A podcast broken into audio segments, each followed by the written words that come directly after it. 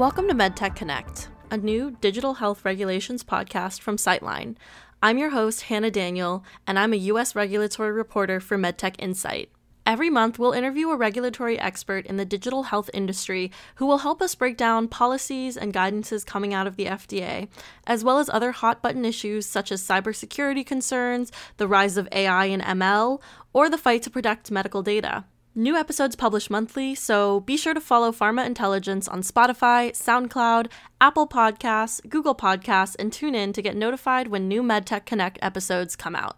In this episode, I speak to three experts at Hogan Lovells about the Food and Drug Administration's recent draft guidance on decentralized clinical trials, which we also refer to as DCTs in this podcast. So, the firm works with many companies who run clinical trials, and the four of us sat down to discuss the ins and outs of the draft, what pieces of the guidance still might need clarification, and how they expect to see the industry change as a whole now that DCTs are becoming mainstream. They also provide some helpful advice for companies looking to run DCTs. Kristin, Blake, and Stephanie, welcome to the podcast. Um, I'm really excited to have you all here today to talk about decentralized clinical trials. Um, but before we start, would you guys please introduce yourselves, kind of talk about who you are, and maybe how you got into your position? Sure. I'm Kristin Zielinski Duggan. I'm a partner in the FDA medical devices practice of Hogan Lovells. I'm based in Washington, D.C.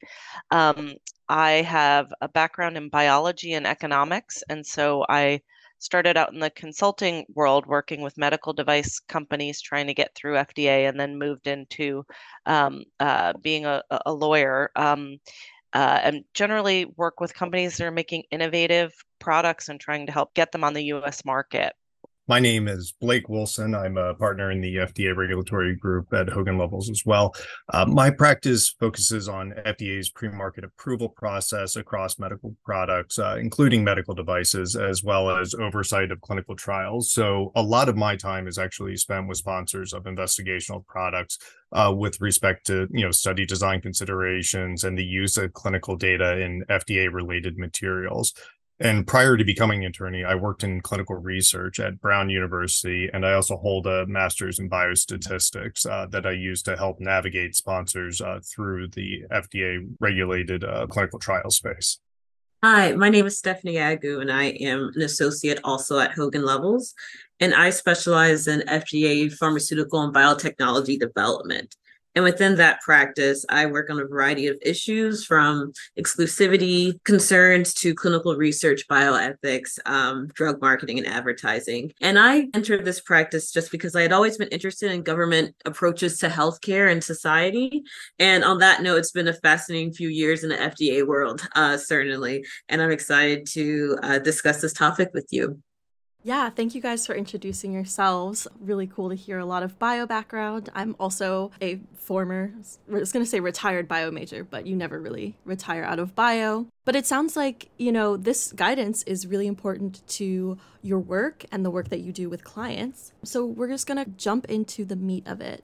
So, first, I wanted to ask you all what about the draft was surprising? What was expected? Did you feel like anything was missing from the draft? Sure. Uh, this is Blake. I'll kick us off here. And uh, I would say when the draft was issued, um, I actually thought that it was pretty much in line for the most part with how I thought FDA would step into, you know, formally putting out guidance uh, in the decentralized clinical trial space, you know, specifically, you know, following the experience under uh, the COVID 19 uh, enforcement discretion policies related to clinical trials. I think FDA had a lot of time to actually consider and weigh uh, its options and how to implement, you know, uh, the procedures for decentralized clinical trials. And I think that you see a lot of those tactics utilized in this newest guidance document. Uh, I would say, you know, one thing that I was uh, hoping that would be there that wasn't discussed very much in the guidance document was actually around adverse event reporting when you utilize uh, a, D, a DCT format for clinical trials. Uh, and specifically, you know, around, you know, more guidance on exactly when you use an HCP uh, to collect uh, adverse events, how that should, reporting should be conducted uh, in order to make sure that it's generalizable with the rest of the study data and that all adverse events are being collected. Because I think that this is a critical point and could create issues down the line when you actually are putting in the marketing application. Um, so I was hoping that FDA would weigh in a little bit more on that, but uh, you know I didn't see it here in this guidance. Yeah, I think that makes a lot of sense. And, and I agree. I don't know that I was particularly surprised by any of the elements that are outlined in the guidance, but I will just say that my overall impression, and I think we'll probably talk about this a little bit more later, was really sort of, you know, how are people going to practically achieve this?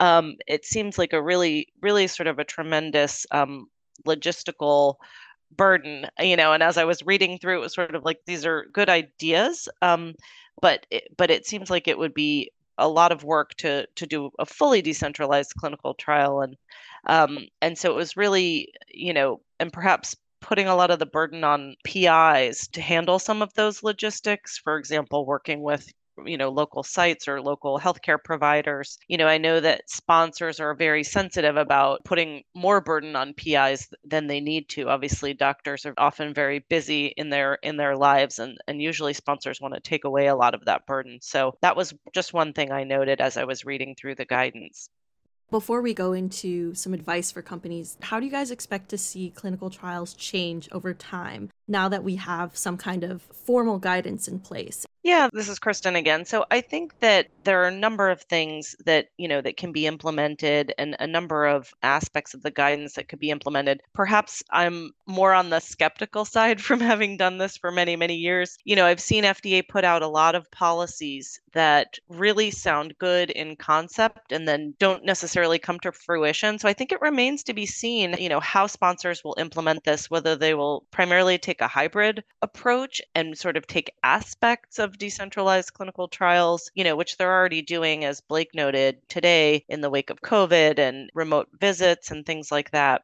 that have already been happening and, and use of digital technologies and trials and take sort of pieces of it or kind of go to the fully decentralized clinical trial. So I think that remains to be seen. But, you know, some of the benefits that I think they're hoping to achieve that sponsors would hope to achieve too from the guidance are things like greater subject participation, you know, being able to enroll more subjects, more diverse subjects, subjects that might not be closer to major clinical sites, and possibly even sort of just retaining subjects um, better in trials. You know, perhaps coming to a central site at the beginning of the trial, but then being able to visit their local healthcare provider for follow up visits. So, you know, perhaps increasing follow up in trials. I think also the use of alternative data sources, the digital health technologies is obviously something that, you know, there's other guidances as well about that um, specifically, you know, and use of electronic health records, but really collecting things in a much more modern way than necessarily has been done to date. I definitely think there's going to be a lot of challenges here, but I think within uh, you know my practice and the sponsors I've been advising on this, you know, we hear a lot of excitement about you know the possibilities of decentralized trials, and one of I think the key aspects is Kristin was indicating around enrolling the broader populations, but also being able to potentially speed up enrollment, basically to pull everyone from a single large center uh, in the surrounding area and really being able to go out into more communities to be able to uh, you know leverage those different pools of patients that may be available and that this would actually bring in a broader perspective from the patient population and give you a more robust hopefully data output. So i think companies are really excited about the potential enrollment opportunities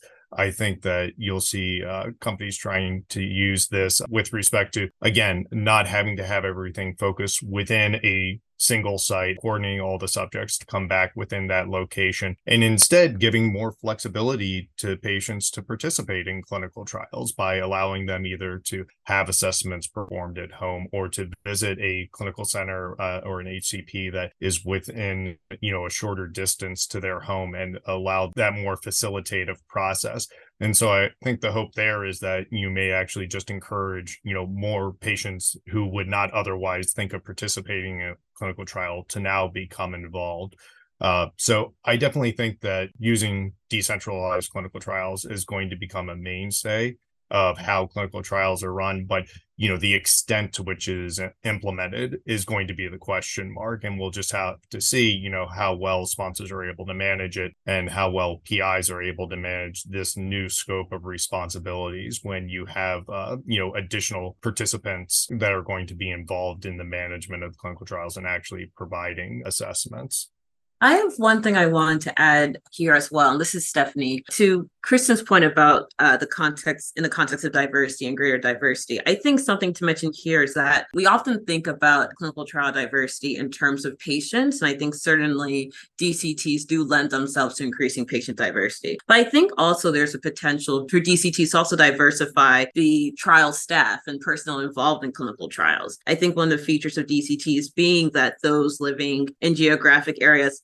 outside of you know your typical academic medical center can become more involved in clinical research. The guidance speaks often about the use of local hcps in clinical trials. And so i think that is a route that can be used as well for us to see greater diversity in terms of clinical trial staff and other entities involved in clinical research yeah, absolutely. We've done a lot of stories over here at MedTech Insight talking about different companies and how they're working to increase diversity in clinical trials, a lot of times using hybrid clinical trial models. But yeah, some interesting conversations I've had recently around how do we diversify the staff as well and how do we, you know, educate people who are running these clinical trials so that the access is not just given to the patient.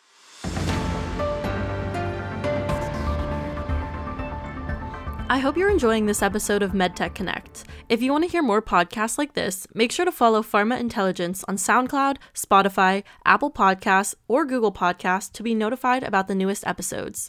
Also, don't forget to check out our daily news publication, MedTech Insight, at medtech.pharmaintelligence.informa.com for all the latest on medical devices in the EU and US. Again, that's medtech.pharmaintelligence.informa.com. Now, back to the episode. So, a lot of promising things that are coming with decentralized clinical trials being popularized and, you know, coming into the mainstream. But let's also talk about some concerns. And something of note is how decentralized clinical trials are going to go through the inspection processes. So, what concerns do you have about how these decentralized clinical trials will be quality controlled? This is Blake. And, you know, this is a really great question. I think everyone recognizes, in theory, decentralized clinical trials sound great. The reality is, though, that the devil's in the details of how it's actually being executed. And so, you know, I think you'll see throughout the guidance document that FDA issued, one of their concerns that they raise, and it, it's a natural aspect of a DCT, is that there's going to be more variability involved because you just have so many more people participating in the trial in terms of who's conducting conducting the assessments, who's reporting the adverse events, uh, and how they conduct each one of those procedures. You know, the benefit of a centralized trial is that you're going back to the same place. Usually, a set staff member is conducting those procedures. And so you have a lot of consistency from patient to patient. Once you start to enter into a either hybrid or a fully decentralized clinical trial, all of a sudden you're adding more and more variability into the process. And so that creates, you know, the possibility that people are going to conduct, uh, you know, study procedures in slightly different ways that could potentially introduce bias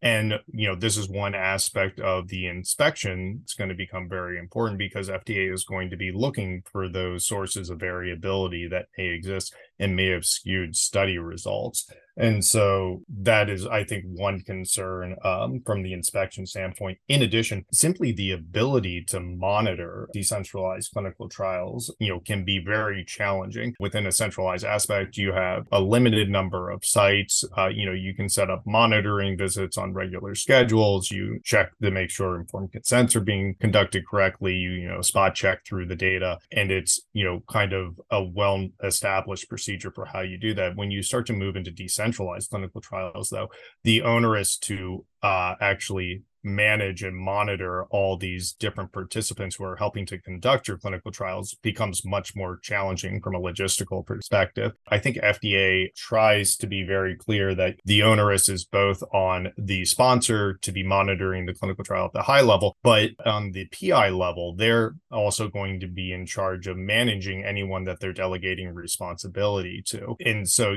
essentially, whenever you're creating the opportunity for more people to be involved, again, you have this opportunity for more variability to be introduced or for people to not perform the study correctly. And so monitoring is going to have to be a key aspect of how this is being performed and making sure there is significant coordination between these different groups in order to make sure that the study is being run in a scientifically valid manner. So again, you know, you're going to have to make sure that you have ample training up front. All these aspects I think are going to become very important. Yeah, no, I think you I think you really covered it, Blake. And I would just add that in addition to sort of all the different players involved and all the different entities involved, devices involved as well um, the various monitoring devices, the ways that the data is collected, and how it flows. How both for the sponsor when they're monitoring the study, but then also for inspectors, how they're verifying that all the data that may be coming from a wider range of sources really is valid and appropriate, and that there's sort of a chain of custody of that information. And I know that's also covered in a different guidance, but the DCT guidance that came out covers that as well another source of variability, I think, in the trial um, that you were talking about. Well, I think one thing to mention, which is the idea of where inspections can take place. And so there is a component in the guidance that mentions that FDA will inspect the central location, and the central location is where all of the trial related records are kept and stored. But it's important to remember that FDA has expanded inspectional authority to really inspect any sites, facilities, and persons involved in or who have engaged with the sponsor in terms of data collection in data analysis for the trial. So even though there is this central location where all of the records will be stored, and that's definitely up for inspection, it's important for sponsors to keep in mind that there's really wide variety of different entities involved in a trial that can be inspected as well it seems like there are some concerns and there's a lot of variables and um, maybe those will be addressed in a final guidance maybe those will be addressed in the field. But for companies who are starting to dip their toes into dcts who are already you know full steam ahead on them for people who are unsure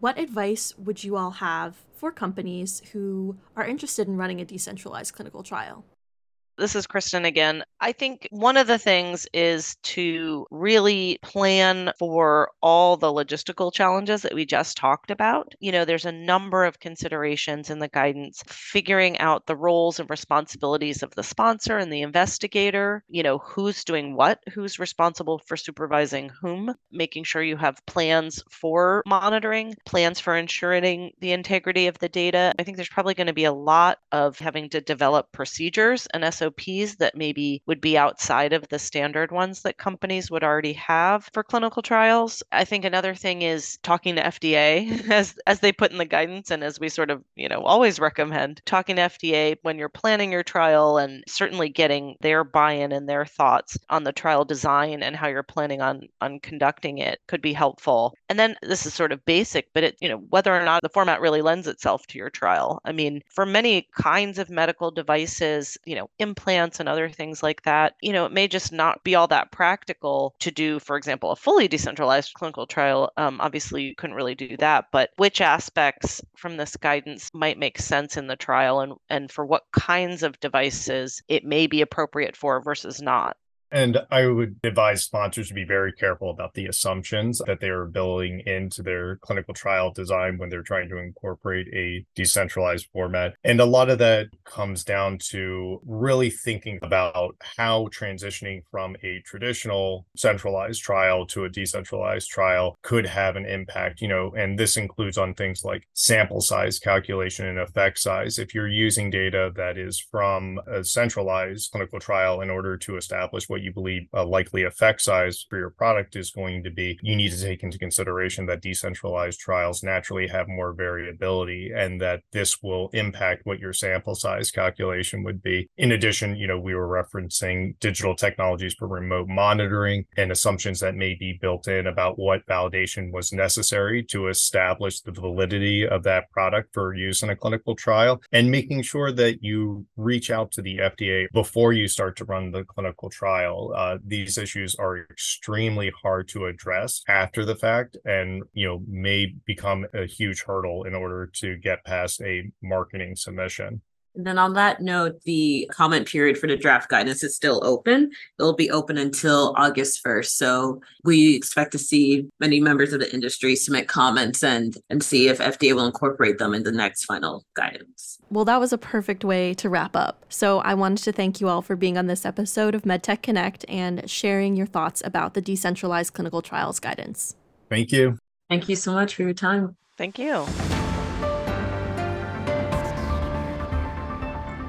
MedTech Connect is a podcast by Citeline. If you'd like to learn more about this topic, check out MedTech Insight. There you can find any articles we mentioned in this episode and more articles on the subject. This podcast and others by Citeline are available on Spotify, SoundCloud, Apple Podcasts, Google Podcasts, and TuneIn, so make sure to follow to get the latest updates on when new episodes are published. Thanks for listening and be on the lookout for more MedTech Connect episodes every month.